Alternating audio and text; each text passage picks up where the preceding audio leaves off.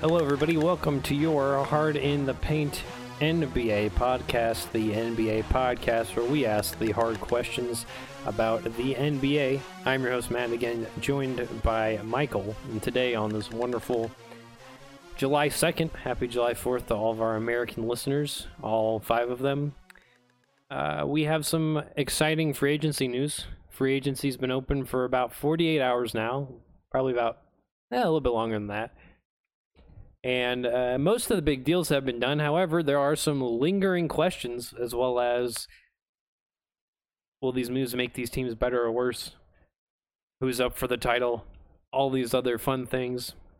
What it could mean at the trade deadline for the next season. But before we get into that, let's of course give a special shout out to our sponsor for this episode of Hard in the Paint podcast. That is uh, actually Coca Cola. Uh, Coca Cola has kind of been doing this new thing now for the past, uh, I'd say, couple years where they're doing the uh, reduced calorie cola. More particularly, it's uh, branded Life, and it's uh, Coca Cola, the Coke that you know and love, with cane sugar and stevia instead of the normal high fructose corn syrup. Uh, so you might not know that this is actually like a thousand percent healthier than normal Coke uh, let alone it has half of the sodium, half the carbs, and half the sugars of a normal bottle of Coke. Uh, you can get these in glass bottles, is where they're most normally found with the green labels, but I've been taking them in cans for a while. It's nice. It feels a lot more wholesome going down the pipes and uh, doesn't give you the shits afterwards. So uh, enjoy life with a cane sugar and stevia blended Coca Cola at your local grocery store. And with that, uh, let's hop right into sort of the initial free agency season, the F5 season, as we like to call it here, the Woj Artillery Assault. Uh, so, m- most importantly, a big difference from this year as opposed to last year was the timing at which deals were allowed to be finalized or made, I guess, uh, to not be a part of the tampering restrictions. And that was for this year, it was at 6 p.m. Eastern Time on Sunday, the June 30th day. And a lot of deals were made in the first 10 minutes of that. Uh, potentially a couple billion dollars thrown around in 30 minutes or less. Uh, that's worth more than 80% of the NBA teams in terms of monetary evaluations. Uh, and a lot of these, of course, were Woj bombed on us. Couple shams, Charanaraya, whatever the fuck his name is. Uh, and uh, we still have a couple left to go. A couple big ones left, but uh, Michael, what what is your initial thoughts of free agency? How do you think it went in general? It's kind of crazy that by Monday morning, the dust was settled it's pretty much gone. I mean, Kawhi is kind of the only big fish. Maybe Boogie. They're the only ones kind of floating out in the ether. Everyone else is uh, it's fucking quick. Um, kind of surprised that Klay was kind of the first uh, domino, I guess, for the right. big free agent signing. Um, re-signing with Golden State, obviously, but a lot of movement. A lot of movement from the uh, I don't even know how to call it, like the tier two, tier three kind of guys, the role player type of guys. There's a lot of movement there, which I was really surprised by. Which, you know, if Kawhi doesn't sign with the Lakers, basically fucks over the Lakers. yeah, there's this at this point in time. There's a little bit of an awkward staring match going on with the Lakers, the Clippers, Toronto, even, and uh, maybe a couple other suitors with Kawhi Leonard in his camp. The Knicks the Knicks. It's, at this point, you've kind of missed out on 95% of top talent, and uh, you're hoping it's worthwhile. I mean, the Lakers at this point, it was like almost a conspiracy to almost make them strike out, or maybe it's not. You know, who knows what could happen tomorrow. Um, I think the way to do this is we'll just kind of go right down the list, team by team. Uh, we'll talk some of these we've mentioned before, um, but a lot of them are Woj bomb after Woj bomb after Woj bomb. So let's just start right with our favorite young core in South East, that would be Atlanta. Wait, wait. Does Louisiana count as part of the Southeast? No, Okay. I think Southeast has to be on the Atlantic. Does the Gulf of Mexico? We just That's that's just south. That's just okay. That's- All right, so Atlanta, no real, uh, no real traffic, I would suppose, except for that Evan Turner, Kent Bazemore flip, um, which was it's still kind of odd because I was kind of expecting one of those two guys to then be moved to somewhere else. Like it seemed like a, a move that you make to set up the next move. Um, but it seems like Evan Turner is just going to be in Atlanta. And let's not forget, you know, Atlanta made a couple draft night deals here, so maybe they figured, hey, we kind of did our free agency already, so to speak. So, and they they aren't really looking to contend right away. I mean, they're, you know, at best, a fringe playoff team. So, I don't know. Maybe. I mean, if Kawhi leaves Toronto, I don't Yeah. think Toronto is uh, on the inside track. I think Boston, their ceiling has been diminished. Uh, the Nets aren't going to have Katie for a whole year. whoa, whoa, whoa, whoa, whoa. you're skipping a lot of steps here. Philly, who knows? Uh, Milwaukee, who knows? I mean, that might, you know, did they just have a fluke here? I mean, we might be looking at uh, Atlanta, Indiana conference finals here in uh, 10 months' time. So Atlanta, nothing too crazy going on there, but uh, of course, alphabetically next up on the list would be uh, the Boston Celtics, which of course had the most shitstorm of a year, to say it lightly. Uh, they lost the best closer in the league in Kyrie Irving and have exchanged him basically for Kemba Walker. Yeah, same money, same number of years, just less ego. I, I don't even know how this, this, uh, you know, like a couple weeks ago we were talking about the draft and we were like, you know, we we're talking about like, uh, should a team take best available talent or go for fit? And this seems like Boston's trading out best available talent for a better fit. Yeah. It's also getting something for nothing.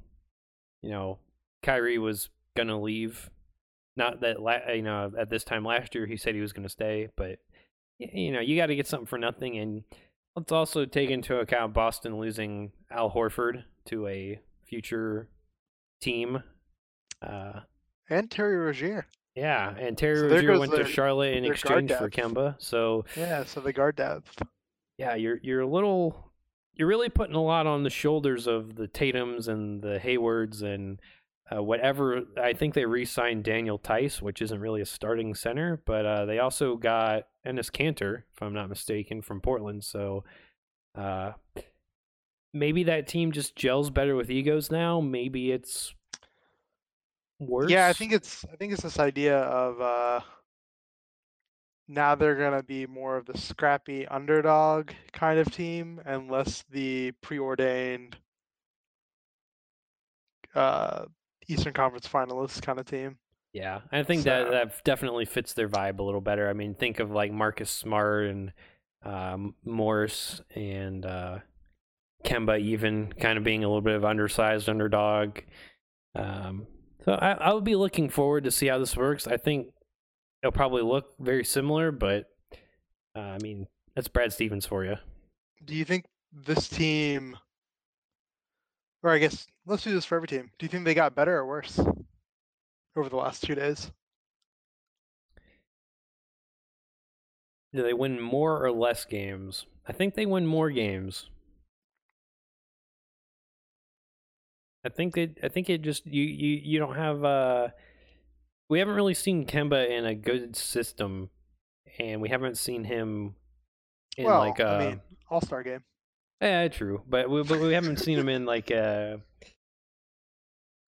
a distributory system. I mean, he's kind of always been the guy, and maybe he still is the guy in Boston, but it definitely doesn't feel that way to me. I mean, it seems like you're suggesting that J- Jayson Tatum is better than Malik Monk, and I don't know. That just doesn't gel well. Yeah, it's a hard one when you're losing Frank too. I mean, who are you gonna? Who's gonna carry you through this three point stretches? All right, next on the list, uh, after Boston comes the cupcake ass bitch. So let's talk about this fucker. So the Nets might have won the, the sweepstakes here. Maybe they didn't. Maybe they're gonna totally blow up. But uh, they got the trifecta of Yeah. the woke and the broke and the joke of Kyrie, KD, and DeAndre Jordan. I'm confused. Who is who? Exactly. That's why the name works so well. Um, so big, big deals going for all three of these guys. Obviously, they are shipping out a lot of talent in exchange.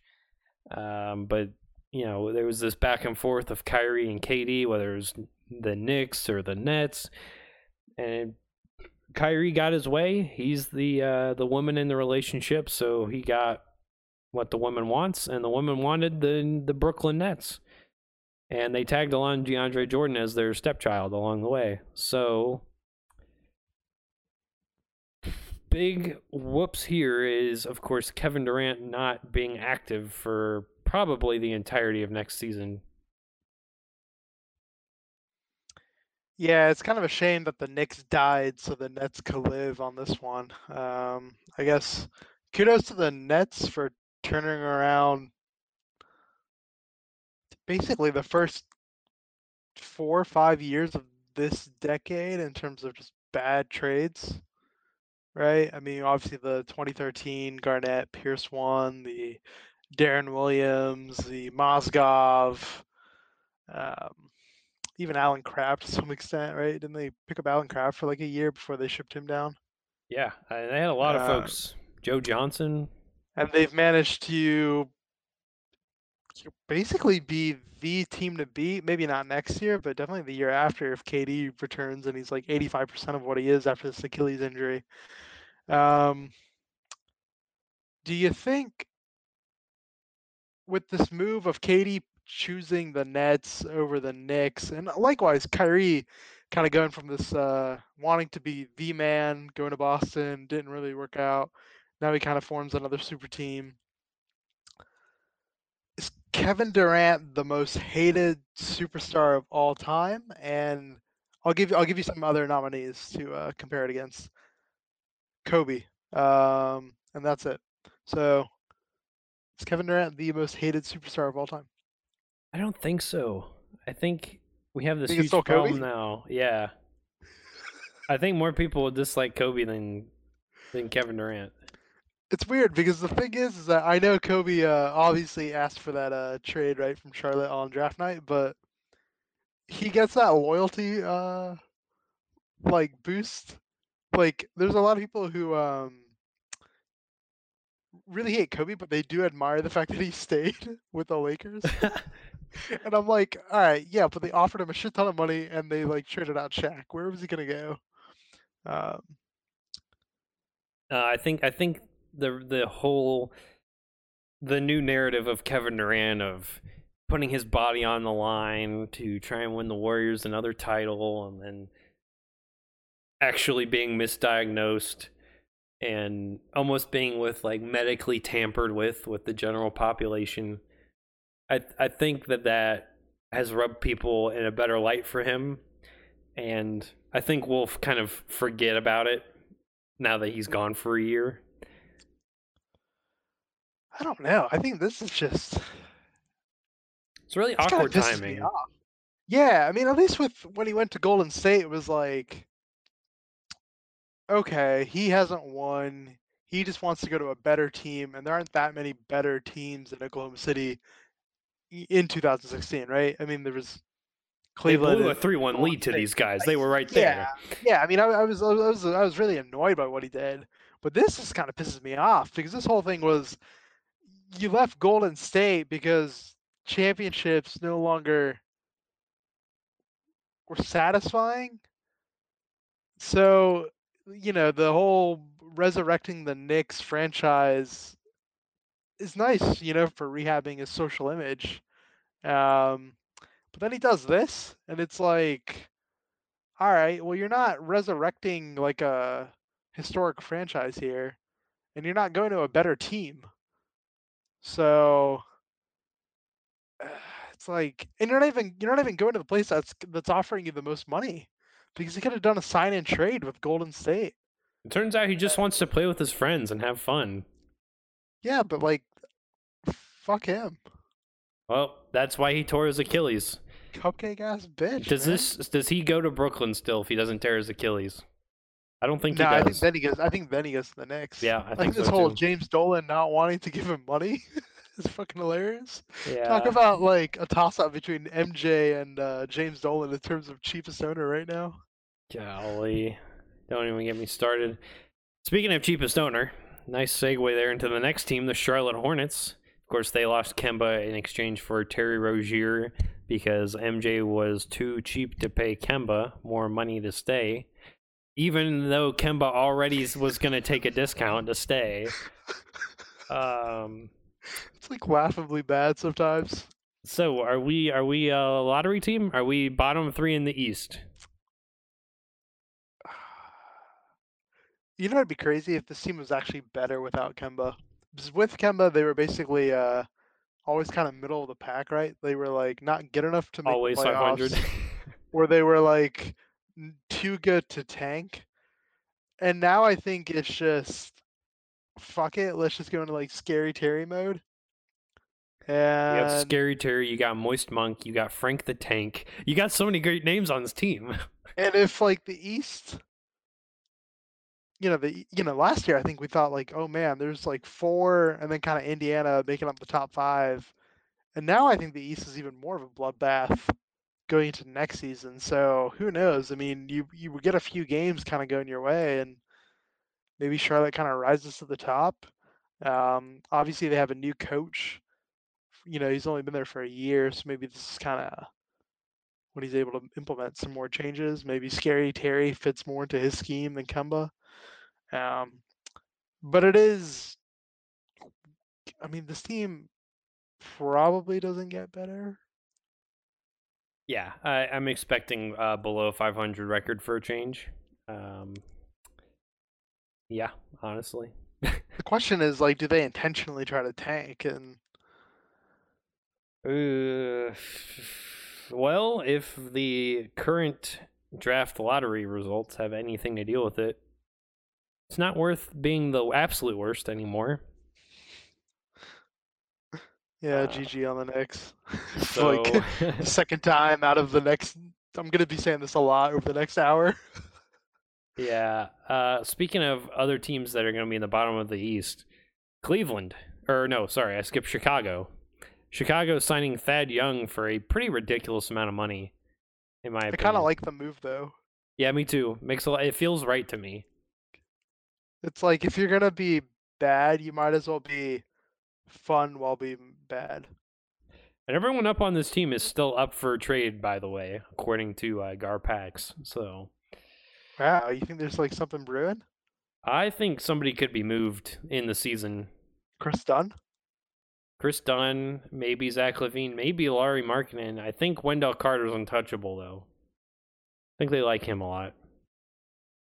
I like him a lot in 2K. I've been playing a lot with him. He feels really good. Um, speaking of which, bottom of the East again, uh, Cleveland hasn't made any crazy deals yet, but uh, rumor mongering does have uh, Kevin Love potentially going somewhere, as well as uh, J.R. Smith potentially going somewhere, uh, Channing Frye potentially going somewhere. Do yeah, I mean, that's Cleveland's definitely. I feel like in full on tank mode, um, especially because they have now two ball dominant guards. Yeah. And the last time we saw that uh, in Cleveland at the beginning of the decade, uh, basically led to a lot of tanking. Um, Back to back. I think at this point they're just trying to get off the contracts of Tristan Thompson and Jr. and Kevin Love. It, it just seems like a let's try and move off these contracts by just shedding, get some picks, hopefully get some luck, and Yeah. And uh, let me let me put this as a nice segue to uh, the Salt Lake City Summer League games that are going on these couple days here before July 4th. I went to the games last night. It's the same four teams. It's the Cavs, the Grizz, the Jazz, and the Spurs. That's a really awful four teams to kind of end up with. It's just like So smallest markets. Yeah, Grizz are actually the smallest market. Um, pretty rough because no draft picks from this year are playing. So Ja Morant, of course, had arthroscopic knee surgery right after the draft, and Darius Garland just wasn't there, from what I could tell. Uh, I mean, maybe he played today while I was not there, but uh, big big takeaway is this uh, Tony Bradley guy on the Jazz team. Uh, he had ten rebounds before halftime, which is pretty crazy, uh, considering their ten minute quarters and eight minute half times. And uh, Lonnie Walker, the fourth for the Spurs, man. Draft pick from last year. I think he was like pick 12 or 14. Tore his, I think it was his ACL. Uh, he looks really good, though. I mean, he's playing against lower tier talent than him, but he looked like he could play in the NBA. So that's my takeaways. Tickets are $6 if you're interested. Uh, was worth a fun time. All the jerseys were on sale for all the future players that were traded and joined. So that was nice. Any uh, scouting information on some of these uh, Spurs players from abroad? There were a couple big white dudes on the Spurs. Most of them were just G League affiliates, though, and most of them were American born. So they're probably not going to get any playing time for the team. Uh, what's your opinion on the uh, the big Euro in Dallas? The big Euro in Dallas. I like How Dallas. Dirk comes in Kristaps, Yeah. Get Dwight Steph Powell, Curry back. Curry. Yeah, they still have room for another player too, another big time player. What does the Seth Curry Luka Doncic backcourt look like? Dude, that team's gonna score some points, man. They, everyone on the team can shoot threes. It's kind of crazy. Yeah, but what do they do on the other side of the ball? Doesn't matter. They're Dallas. They just have Porzingis in the paint and hope he blocks, averages two blocks a game. That's all you got to hope for. Were you surprised that Seth Curry went to Dallas? I kind of thought he might choose a team closer to being a contender. Yeah, this is a pretty big one for me. You know, kind of a, a lock in the playoffs. I feel like he was solid on Portland. Like I don't know if I would have left that situation. I guess he got more money in Dallas, but you know, the other thought was okay, maybe the Lakers try and pick him up if they don't pick up Kawhi or somebody else. Uh, and then even you know another contender, you could think like Brooklyn or maybe the Sixers, um, maybe even Milwaukee. Like he, I feel like he raised his stock a whole lot with his postseason play and kind of surprised he's going to a lesser team, but maybe Dallas isn't a lesser team than Portland anymore. I don't know. We don't know what Porzingis is going to look like, and This feels a lot like to me like how we're going to feel about Brooklyn a year from now. It's like what? like well, we have this this awesome max star player that's yeah, injured with a very bad injury. We don't know what he's going to look like afterwards. And we've got this isolation superstar that's going to get you 20 and 10 a game or 20, you know, 26, 8 and 8 or whatever. Um, and then a whole bunch of kind of random assortment of pieces next to him. Kind of feels like Brooklyn. Obviously, not at the same talent level of Kyrie and KD, but the similar Mhm. question. Do you think the Knicks regret giving away Porzingis for basically nothing Oh, absolutely. Are you kidding me? This is the Knicks' worst nightmare. now that they lost out on the Zion sweepstakes? And You trade Kevin him away early on thinking that KD is an instant lock. You trade him away early on thinking Kyrie's an instant lock. You do all this other stuff thinking you're going to get the number one pick guaranteed because that's what you preached for like three months of the year. G- golly, like everything went wrong. Like Like this is the one in 14 million from Avengers, man. Like this is Very Nixian. yeah, and at the same time it's like you still got James Dolan there. It's like if there's an excuse to get rid of a man, you might as well do it now.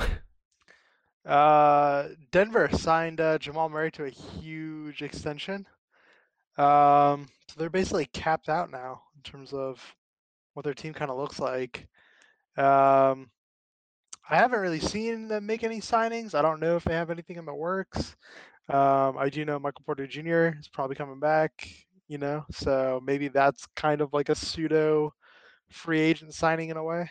Uh, I think that's the big one for a lot of Right. folks is Michael Porter Jr. Apparently, he's looked really good in his time uh, practicing and training and all that stuff. And I think we're going to see him at Summer League in Vegas. So that will be a good way to assess where he's at because that guy could very well be, you know, a if he's maybe two thirds as good as a Luka, right? Like that's a really solid addition to the team. do you think Denver should have done more since you know they're basically running it back uh but you know maybe with a slightly weaker Golden State you know slightly weaker Houston maybe um do you think Denver should have maybe tried to capitalize a little bit more I'm actually totally okay with Denver running it back. A lot of people right now have Denver in kind of their top three in terms of uh, Western Conference champions, which makes a lot of sense. I mean, they were basically almost there last year. I mean, they very well almost beat Portland. I mean, went to seven games, kind of came down to just some fourth quarter collapse kind of stuff. Um, so they they were right there, and I think with all the changes on to Golden State, Portland, you know, the Lakers, I mean, all this talent getting shuffled around, I think maybe having a little bit of leftover chemistry is actually worthwhile now. Let alone being one of the more unique teams in the league in terms of just play style. So I think it makes a lot of sense. uh do you think Jamal Murray with the money kind of elevates his play to um, you know kind of match what he's making all I know is I was big on Jamal Murray before he was really popular, and I'm glad to see him making his money. But uh, like with a lot of these, when you actually get down to the money on a lot of these star players, you're like, man, if these guys just took a little bit less, they could sign one more really good piece. And that's what I feel like. I feel like they're overpaying a little bit, but he very well could have been looked at by a lot of other teams. So okay maybe so they kind of had like, to. say he took like six, seven million less, who would you uh, want Denver to kind of add to that team? I would try and add a guy at that small forward, power forward spot. You kind of need like a Mo Harkless kind of guy, maybe like a Jeff Green from a couple years back. Um, that was kind of their weak spot. Was okay, you got Jokic, you got this random assortment of shooting guards, and you've got 33 year old Paul Millsap. Right, right. You kind of need some fresh legs there, I think, just to run the floor better. Because you don't have Wilson Chandler anymore either. So Uh, speaking of fresh legs, D Rose signing in Detroit. off his freshest year, let alone, you know, at the early part of this year where he had that nice 50 point game. Boy, D Rose and Blake Griffin. If you had told me that in 2010, ah, The all knees team. Oh man, let's let's get Greg Oden on the team. We'll drag him from the big three. Might as well throw Klay Thompson on the team, right? He's got knee problems. uh, very weird move for D Rose. I think to go to Detroit. It seems like the move was for Minnesota offload D Rose so they could get D'Angelo Russell. Um, didn't really work out that way, but I, I, don't really understand the. D Rose signing. I'm expecting that D'Angelo and D Rose will get shipped in the middle of the season at some point. Yeah, I just I I don't know. Like D Rose, it's not a good fit, and it's kind of sad because I think at this point I kind of just want him to go to a good fit.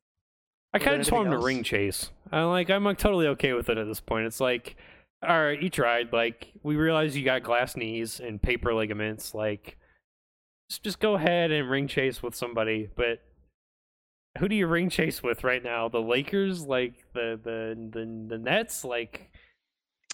You know, it'd be kind of interesting if D Rose was like the sixth man on the Pelicans. That'd be fun. That'd be fun to watch. It's like it feel good teach story. all these young. I'm gonna teach all these young guys how not to fuck up their legs, so that way they can actually have a career. Yeah, that's a very, that's a good point. I could see that. I like that. I'll get on board with that. Speaking of legs, uh, yeah, uh, Golden State, of course, re-signing Klay Thompson to, I believe it's a max, right? So yeah, they basically offered him the max. Big deal. Kind of have to. Obviously, going to be out for ninety percent of the next year. And kind of the sneaky signing, I think no one was expecting D'Angelo Russell to the Warriors. Yeah, this was definitely the most what the fuck is this? Yeah, absolutely. Um, Basically, like, Klay insurance, right? Yeah, it really is. It's it's uh it fills that role of a playmaker, so Steph can be off ball, which is what they were lacking with kind of the original Golden State teams before Kevin Durant was a guy that can do things while Steph runs around screens. Um, so that's big. Uh, maybe it'll give D'Angelo some maturation, being on a real organization for once. Uh, yeah, he got real coaching. Yeah, real coaching, real teammates. Not the Lakers Kobe shit show anymore. And I think he's going to get shipped at some point. Some other team's going to want him. Maybe Minnesota bites. I don't know. Yeah, this whole thing just smelled really, really, really fishy. It just yeah, it it just seems like this man is not going to be here in a year. It just very much seems like a one-year Klay insurance kind of rental. Um, Houston only real signing is uh, Danuel House, um, the guy who basically came back and you know kind of made some spots here, uh, sort of back and forth between the Houston Rockets and their G League affiliate. Um, I guess now he's finally getting his big payday, so kudos to him. But Houston, very much like Denver, kind of just running it back. Um, also very similar to like OKC. It's kind of weird that a lot of the Western contenders um, basically kind of I don't want to say waiting out Golden State, but they basically kind of just think, okay, it's it's it's done, it's over. Yeah, I mean, let's be honest. There wasn't a whole lot they could do. They lose Nene off of just money from I mean, maturing contracts like Chris Paul, which is borderline untradeable. It's like like which contract would you rather have to trade, the Chris Paul contract or the Andrew Wiggins contract? Like, uh, neither of those seem great. I don't know. I think if you play Chris Paul on limited minutes, it can still be effective. I just don't give him the Kawhi the... treatment. Yeah, I mean, at this at this stage of his career, playing like you know 36, 37, 40 minutes a game, you're asking too much out of him. But if you keep him down, kind of what um Utah used to do with like John Stockton and stuff, like near the end of his career, where it was just they put him on such a like a hard minutes restriction, and it basically prolonged that dude's career for like six years. So unfortunately, that doesn't really work in a Mike D'Antoni system, but it'll be interesting. Houston usually always makes like a move later in the season or near the end. Um, is when they kind of get creative. It's like they start trying when they're kind of under the gun a little bit. Um, so it wouldn't surprise me if it like in February. Yeah, absolutely. I was going to say that. Yeah, they they like making those mid-season acquisitions. Those buyout kind of guys. Yeah. So speaking of uh, acquisitions, the Pacers had a pretty big haul. Um, I I have them as my sneaky favorite next year, my dark horse. Still, uh, we talked about last time they got T.J. Warren, you know the NC State alum, you know MVP of the Phoenix years here. Uh, they also snagged Malcolm Brogdon from the Bucks. I don't think people were expecting this one. Was not expecting. I was expecting Malcolm Brogdon to leave the Bucks. Was not expecting him to go to Indiana. Was not expecting Indiana to be this aggressive in the offseason. Oh, so I, think, I love this move. I think I think what we have here is a lot of dominoes fell very fast, and Indiana found themselves needing not only a new point guard because Darren Collison magically retired out of thin air, uh, but also needing a three point threat because uh, Utah sniped Bogdanovich, which is pretty big deal because they sniped him because Mirotic was like, "Fuck it, I'm going back to Spain." oh So- man, this this Indiana Utah finals very much in play. Dude, the viewership would be so bad. Two Oh, yeah. exclusively basketball states that only have home crowds. And they tagged in Jeremy Lamb. Yeah, wha- a Which- nice backup addition. Yeah, I mean, I don't like Jeremy Lamb as uh, as a starter, but you know, as kind of your six, seven, eight guy, I kind of like it. Like I kind of like these moves. T.J. Warren, Malcolm Brogdon, Jeremy Lamb. You kind of got these nice guys who are one dimensional. You know, TJ can kind of be a scorer, but then he can also kind of play the small forward. Malcolm Brogdon can kind of play slightly bigger than a guard, but he can also ball handle a little bit. And Jeremy Lamb, same kind of thing. Like I kind of like the flexibility that these uh, three guys have on uh, an Indiana team, which hopefully with a healthy Oladipo can, uh, you know, kind of have a bit of a Portland run where small market team gets to the conference finals. I could totally see it. I mean, Oladipo coming back. You still kept Sabonis and Turner, which is like those are your three value pieces that people thought were moving around. So I'm really uh, I'm I'm excited. I got stock high on Indiana. Uh, speaking of teams with point guards, uh, the Clippers re-signed Patrick Beverley and snagged up Mo Harkless from the Portland Trailblazers. Uh, nah, Harkless came in a three-way trade where Harkless went to uh, Miami in the Hassan Whiteside trade, and then Miami basically flipped Harkless to the Clippers in a deal that eventually sent Josh Richardson somewhere, I think. Or uh, it was kind of complicated with Miami there at the end, but So, uh, big deal here is, of course, keeping Patrick Beverley, who a lot of people thought was going to the Lakers to be LeBron's point guard, and I've, he turned down a lot of money. Apparently, he got a uh, sixty million dollar deal from the Kings that he turned down to keep his forty million with the Lakers, or I mean the Clippers. Sorry. Um, still in the Kawhi sweepstakes here. They still got a max slot open. Um they can even grab someone else too if they want to try and flip Gallinari somewhere, like to Dallas, and get a nice Euro team there. Um, so hopes are still high, but there's still a big steering contest with the LA teams and Kawhi. yeah, the Clippers. It's if they don't get Kawhi, they still got everybody else who they had last year, and then they're kind of adding in Harkless. Um, and if they get Kawhi, I don't want to say it's reminiscent of Toronto, but it is sort of this. We got our superstar, and then we got depth, kind of at every position, Yeah. and we have guys that can kind of play better than what we think they can at this stage of their career or their position, right? So like Gasol Lowry had really amazing runs there in the um, conference finals and finals. Um, Danny Green kind of had some moments here and there, and then obviously Fred Van. So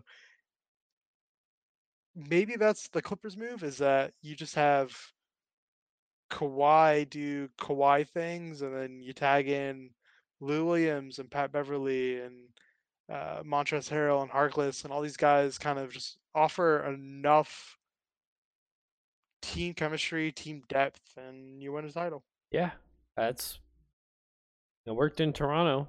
Why can't it work in the Clippers? So what's the worst combination of finals? Utah, Indiana, or Indiana, Clippers? Oh, it's got to be Utah, Indiana. It has to be. Like at least with the Clippers, it's like, well, the LA crowd's here, so we might as well just go anyways. Uh, the Lakers, obviously the Anthony Davis trade. Um, they signed Jared Dudley. Seems like they're just waiting on Kawhi's decision. Yep, still got the pissing match going on, and their t- clock is running out for big time free agents. What do they do if they don't get Kawhi? I don't even want to imagine that. I think they're absolutely fucked if they don't get Kawhi. it's so weird that getting Anthony Davis may not have been the best thing for them. right? Like it kind of feels like that a little bit. It's like, It's well, like if you miss should have just out, Waited out Anthony Davis for a year and then just sign him in free agency the year after. feels very weird too. Um, all these kind of smaller tier free agents, a lot of them have been going to Utah, surprisingly, like and other contending teams, like you know, uh, thinking So like the- Dallas and Indiana and stuff like that. It's like, what is going on here? So if the Lakers do sign Kawhi, who else do they get? Because then they're basically down to like a million dollars split eight ways. You go snag Dellavedova again. You get Mirotic back over somehow. Melo. you might as well sign Melo at that rate. J.R. Smith Wade. on super budget. Um, fuck, that's Get Ty Lue in some clothes again. He'll play basketball with LeBron. Do you think Kobe will come back? Ring chase? Ring chase Kobe? Oh, absolutely not. He's he's coaching his daughter. That's like a fucking um, the best WNBA player ever. So we'll we'll wait for the that. Um, probably so Uh, nice combo yeah. here. Nice segue is uh, Memphis ended up getting Iguodala from all of the Kevin Durant shenanigans. And uh, he is likely going to be bought out and sent to the Lakers once the season starts. Yeah, you know, there was kind of the D'Angelo Russell, that was kind of like the the what the fuck trade. Then there was kind of the Knicks. This is kind of tragic in terms of for that fan base kind of trade. And then Iggy being kind of dumped to Memphis just felt really sad. So I- felt- I, I, I don't even know how to describe it. It was just like was not expecting this. I thought they would basically sign him to something where it's like, you know, we're kind of, you know, signing one of those like appreciation contracts. But who knows? Maybe they'll just buy him back. I think the rumor was is, or maybe the conspiracy Bill moment here is, uh, you know, he wrote a book that released a couple of days ago, and Yeah. he's been on a lot of first takes and ESPNs and whatever Breakfast talking Club. about it. Breakfast Club. Uh, he was going over how last year in the Houston series he was uh, diagnosed with a bone bruise when it was actually a stress fracture in his leg, and all of the awkwardness with the fans, the media, his teammates, the coach, the medical staff, uh, kind of accusing them of misdiagnosing him and tampering with the public that forced him to come back early. And lucky for him, he didn't really re aggravate that injury in some worse way. Um, so a lot of kind of dirt being slung that I don't think you come out so publicly with if you don't know you're leaving. I think he kind of factored in the idea that okay, if Kevin Durant leaves and they don't get anything in return right away, I'm gonna have to be shipped out somewhere so that a deal can be made with someone else, especially if Klay's probably gonna get the max. So I think he kind of knew the door was closing for him in in the Warriors land, but uh, definitely a weird kind of way to go. If there's some shady medical stuff happening with Iggy, Kevin Durant, and Clay over the next year, um, I think we might start hearing stuff start to leak out. You know how um, it's like presidential administrations after they kind of finish their time in the White House, then you start hearing about all this like crazy shit that like happened. Yes. I'm wondering if that's how we go. Is like now that if the dynasty is closed, that that's when we start hearing about all this crazy shit. Like, you know, Draymond, you know, fucking punch Katie at, you know, fucking party one night. You know, just like weird, crazy shit. That's like, oh yeah, you know what? All right, this kind of makes sense now. It's kind of nice to have the context, but Yeah. stuff like um, that. Absolutely. Uh, speaking of more shady shit, uh, Miami, being the shadiest team in the NBA, is acquiring Jimmy Butler and Meyers Leonard. Uh, pretty.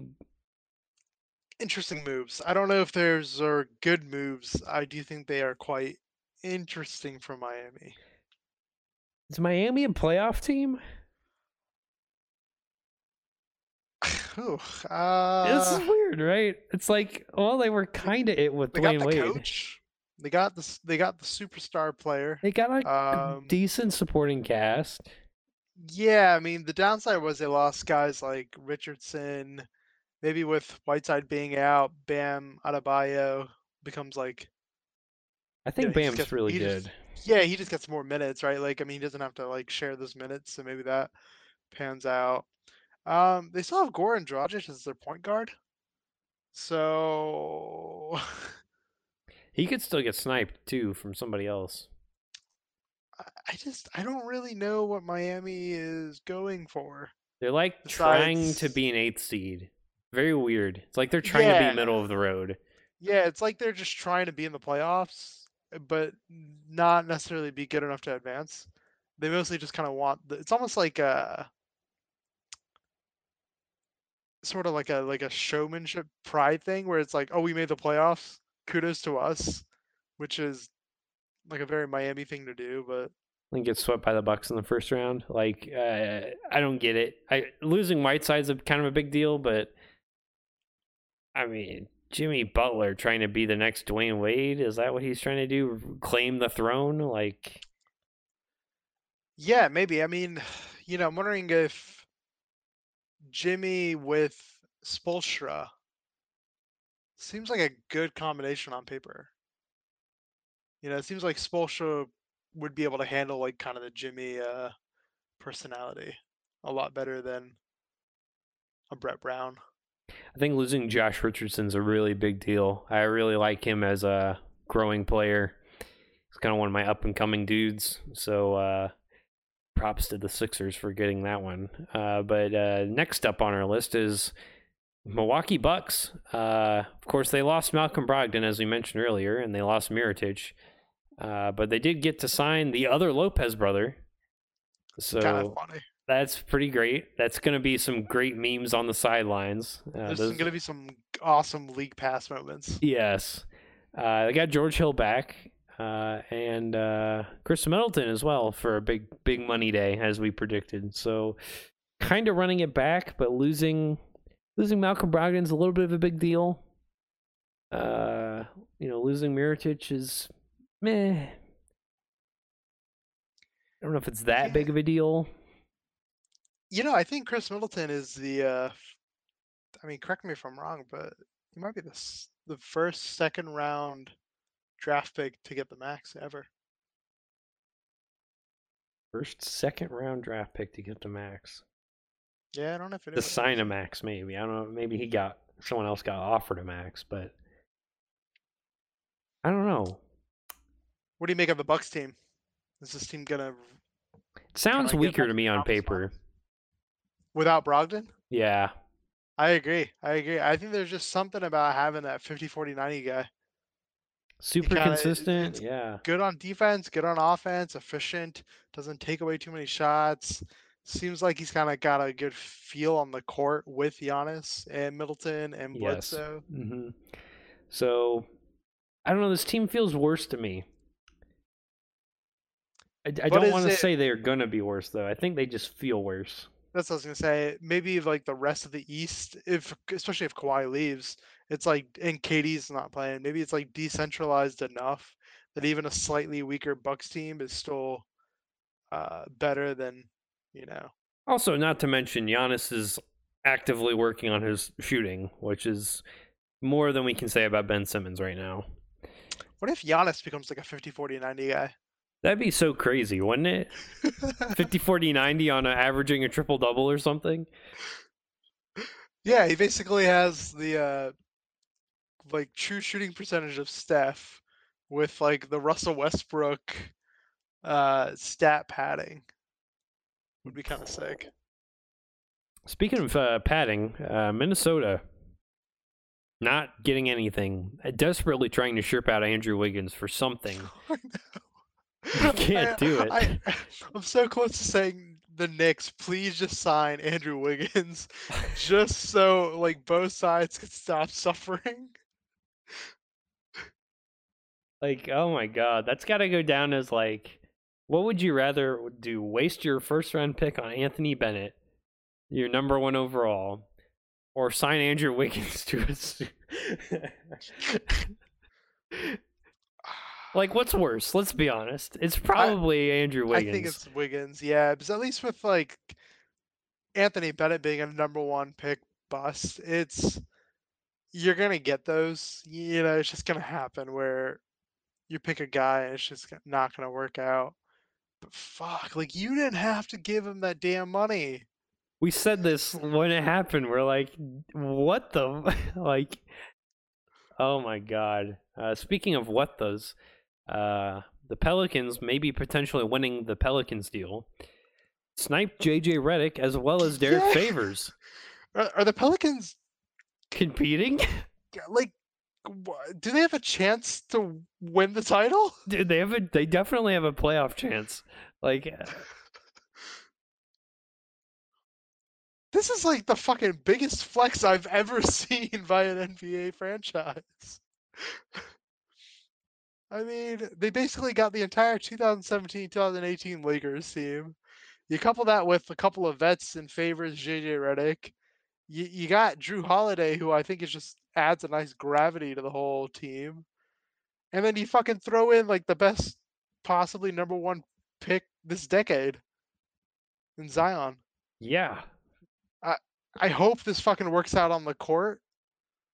I'm Uh, I'm so excited to watch this team. Like I can't wait to watch a Pelicans game.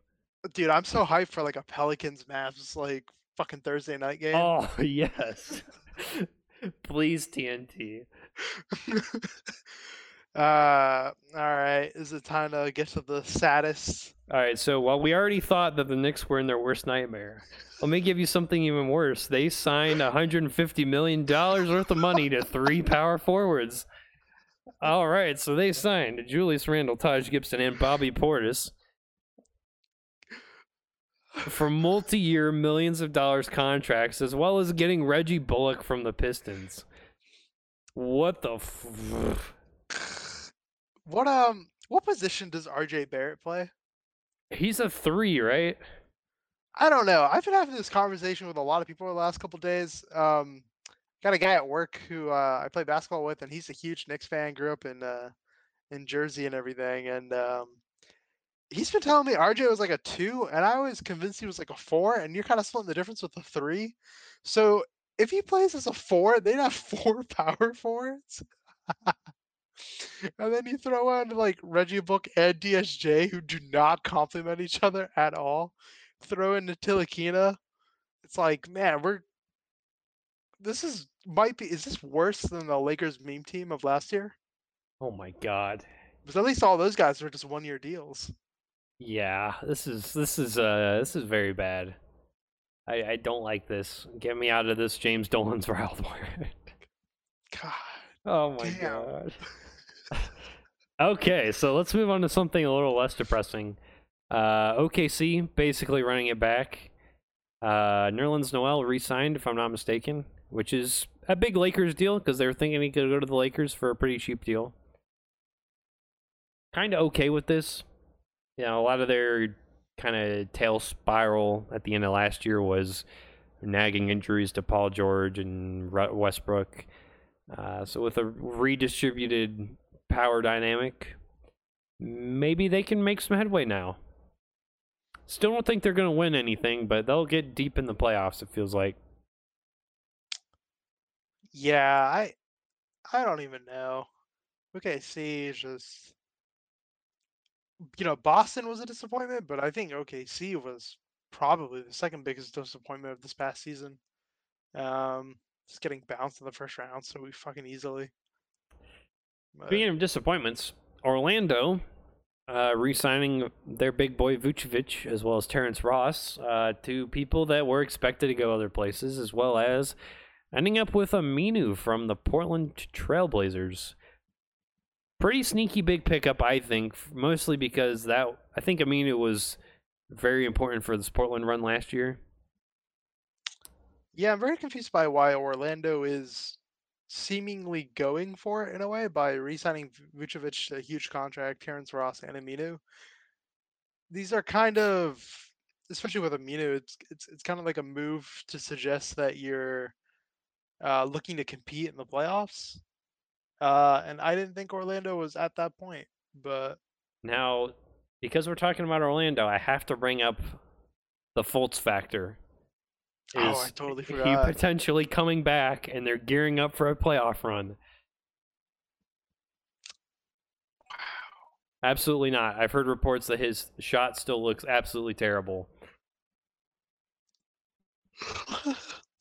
All right, so Uh, uh, people actually going for it though, of course, are the Sixers, making some big, big money moves. Uh, re-signing Ben Simmons got a pretty big extension, maybe a bite in the ass later on, but they got Al Horford, which I think was also a pretty big what the fuck move, as well as re-signing Tobias Harris, Mike Scott, and snagging up and coming Josh Richardson from the Miami Heat.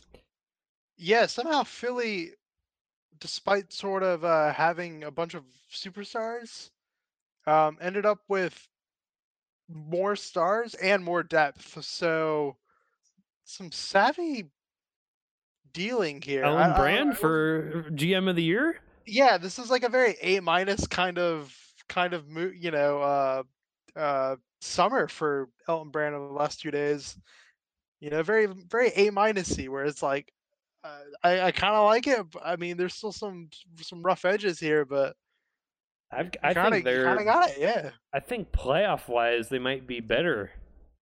yeah that's what i'm saying i think this team is is actually you know they didn't really do a rebuild they just kind of did a reload um and kind of a different a different this is a very different team it really feels like it's a very different team than what they had um you know eight weeks ago Well, now you don't have Jimmy Butler trying to be a ball hog, so maybe this will allow.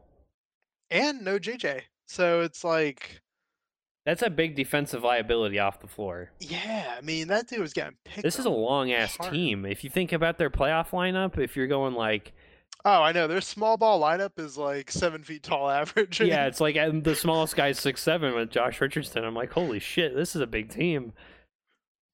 I, i'm kind of hoping that they snag a couple of shooters and uh, I mean, they just signed Ben Simmons to that max, you know, that huge extension. So we'll see how it goes. But Philly is definitely one of the more interesting teams.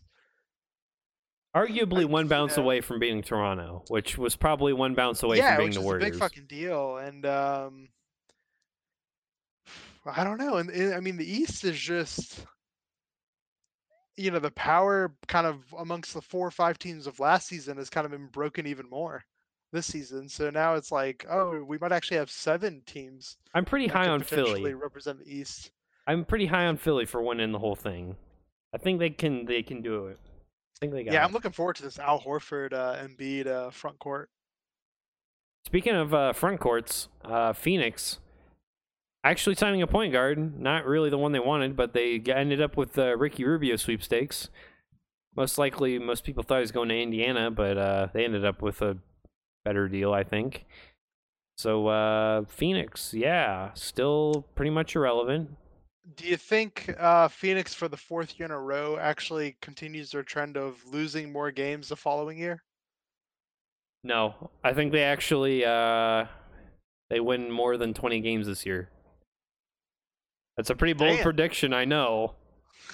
but uh, nah, I, Uh, I'll watch a few what's your- games.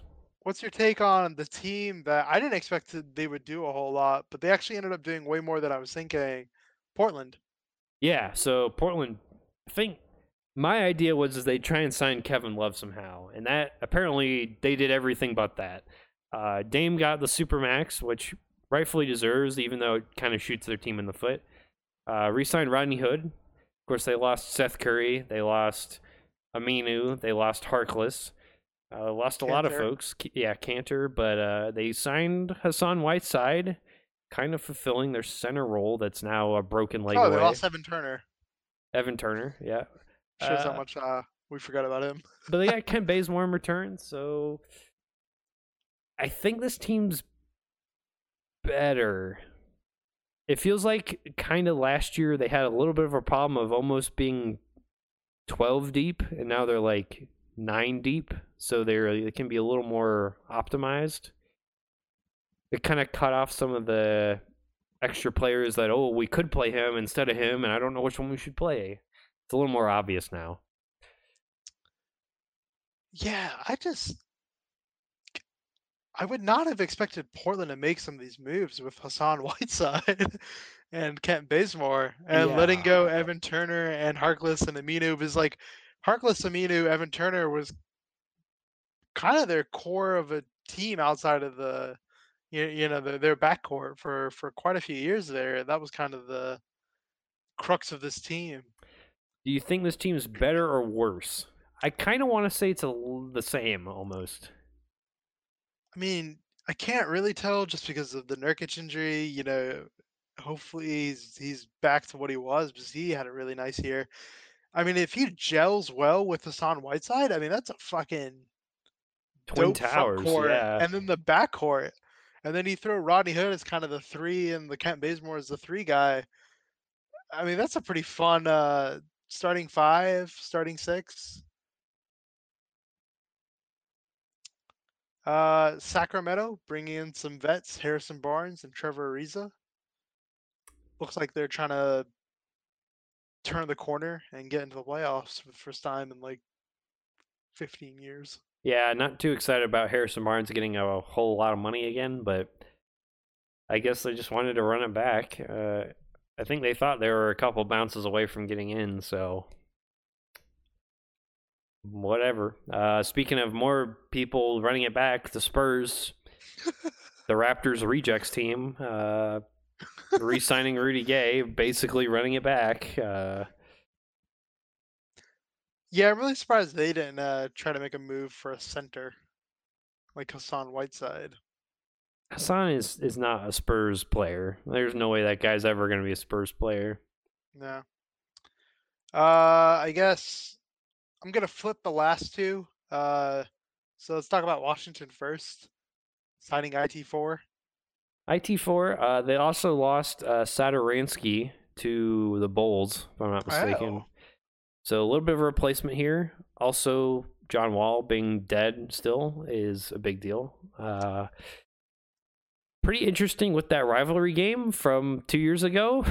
Dude, I just can't wait for this locker room of IT4, John Wall, Dwight Howard. I mean, fuck, it's gonna be amazing. they also signed Thomas Bryant to like a huge amount of money for some reason.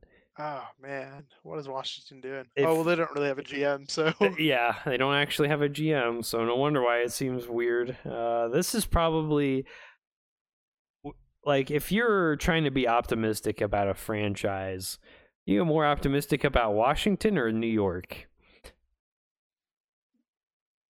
Right? If they both feel really fucking terrible. God, I want to say New York just because at least you have RJ, yeah. so maybe there's something to look forward there. I mean, Washington, the problem they're gonna have is Bradley Beal contract, right? I mean, do they sign him and then just completely say fuck our cap situation? Um, or do they try to like flip Bradley Beal while his value is pretty high? And just get like a shit ton of picks and They're already at the you max. know an Anthony Davis type of trade. like something really stupid has to go on and i'm just like oh god like i think i think their best hope would be to sign boogie on some vet minimum just for meme's sake but like oh my god i the washington has to be the most depressing team in the nba Yeah, and then we get to perhaps probably the smartest team over the last, uh, well, pretty much since the finals, Utah Jazz, Mike Conley and Bogdanovich. Yeah, uh, also some big other minor moves here.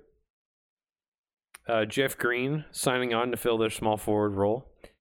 Uh, pretty solid, as well as Emmanuel Mudiay signing on to be the backup point guard. Oh, Moody signed. Yeah.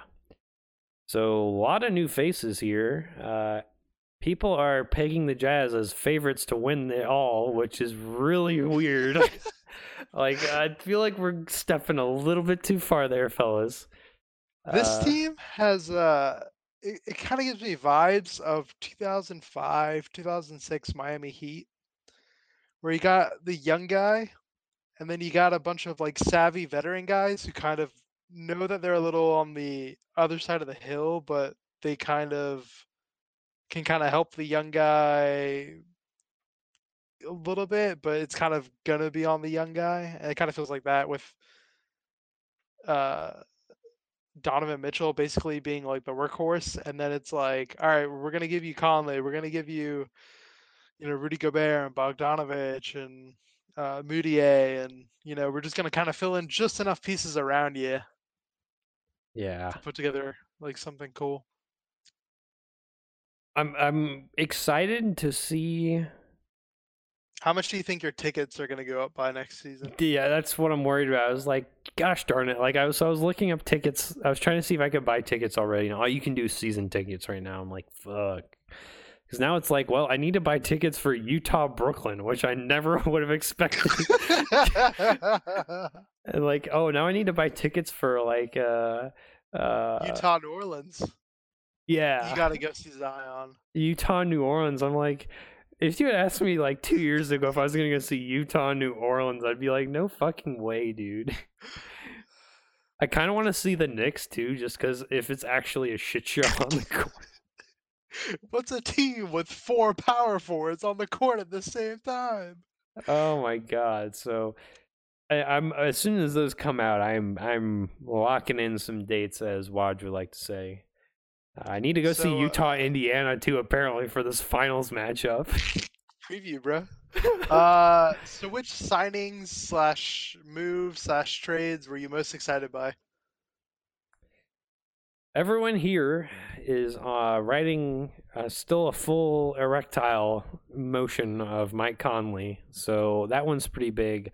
I personally think the Josh Richardson, Al Horford's really fucking big, and um,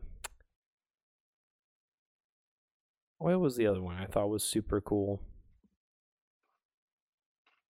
Brogdon, Kemba. Uh, Oh, uh, Whiteside. oh, Very very strange. Those are probably my three favorite deals that went on.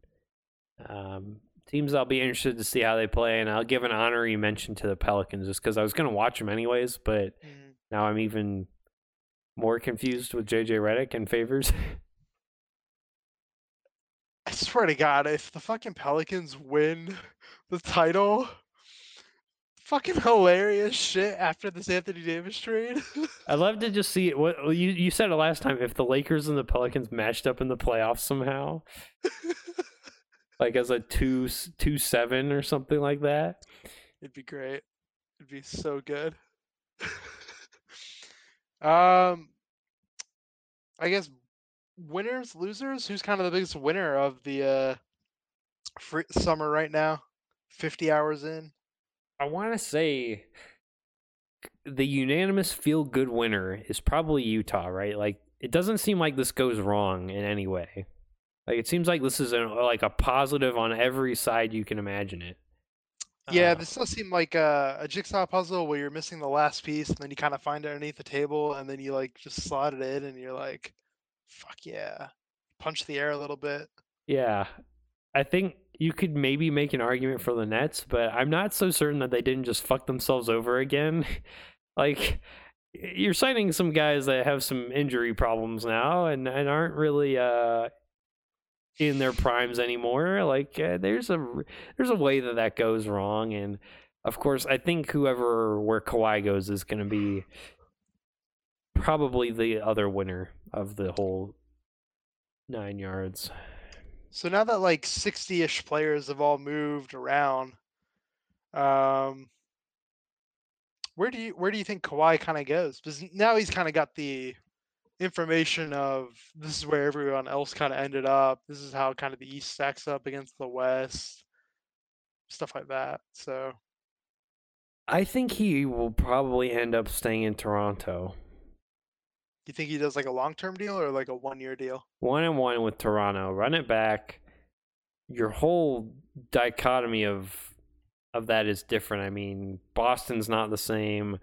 Philly's better question mark. Uh, Indiana's gonna be back, so that might be a problem. Uh, the Bucks, or you'll have to run it back against them. Kind of teams you're already prepped for. Nothing too new to deal with. Uh, if you went to the West, let's say you go to the Clippers. Now you have just way too many teams in that playoff contention. It feels like like feels like there's only a couple Western teams that are would be out of it, and it'd be That's a good point, Minnesota yeah. and Phoenix. So, And even Phoenix, I'm not convinced they're going to be bad. like, I didn't even mention the Grizz. Like, the Grizz are going to be in the playoffs, obviously, and Sacramento. Yeah, it's kind of crazy that in the West, I, I think there's 13 teams that have a legitimate chance of being in the playoffs. Just, I think I enjoy this year because it's one of the few. You know, the last couple years, we everyone's been mad at. Oh well, we know the finals is going to be Golden State LeBron again for four years in a row, and this is the first year in a while where it's been so up in the air where we we can very well not have Golden State or Toronto, maybe not even Kawhi or Kevin Durant or LeBron in the finals. Like that's pretty crazy. If you had told me like a year ago, hey, LeBron, Kevin Durant, and Kawhi might not be in the finals, like that that's a pretty big prediction to make. Yeah, I mean, there's a very real chance that it's Indiana, Utah, TJ Warren, finals MVP. And I'm pretty fucking good with that. Revenge game for Boban. Oh.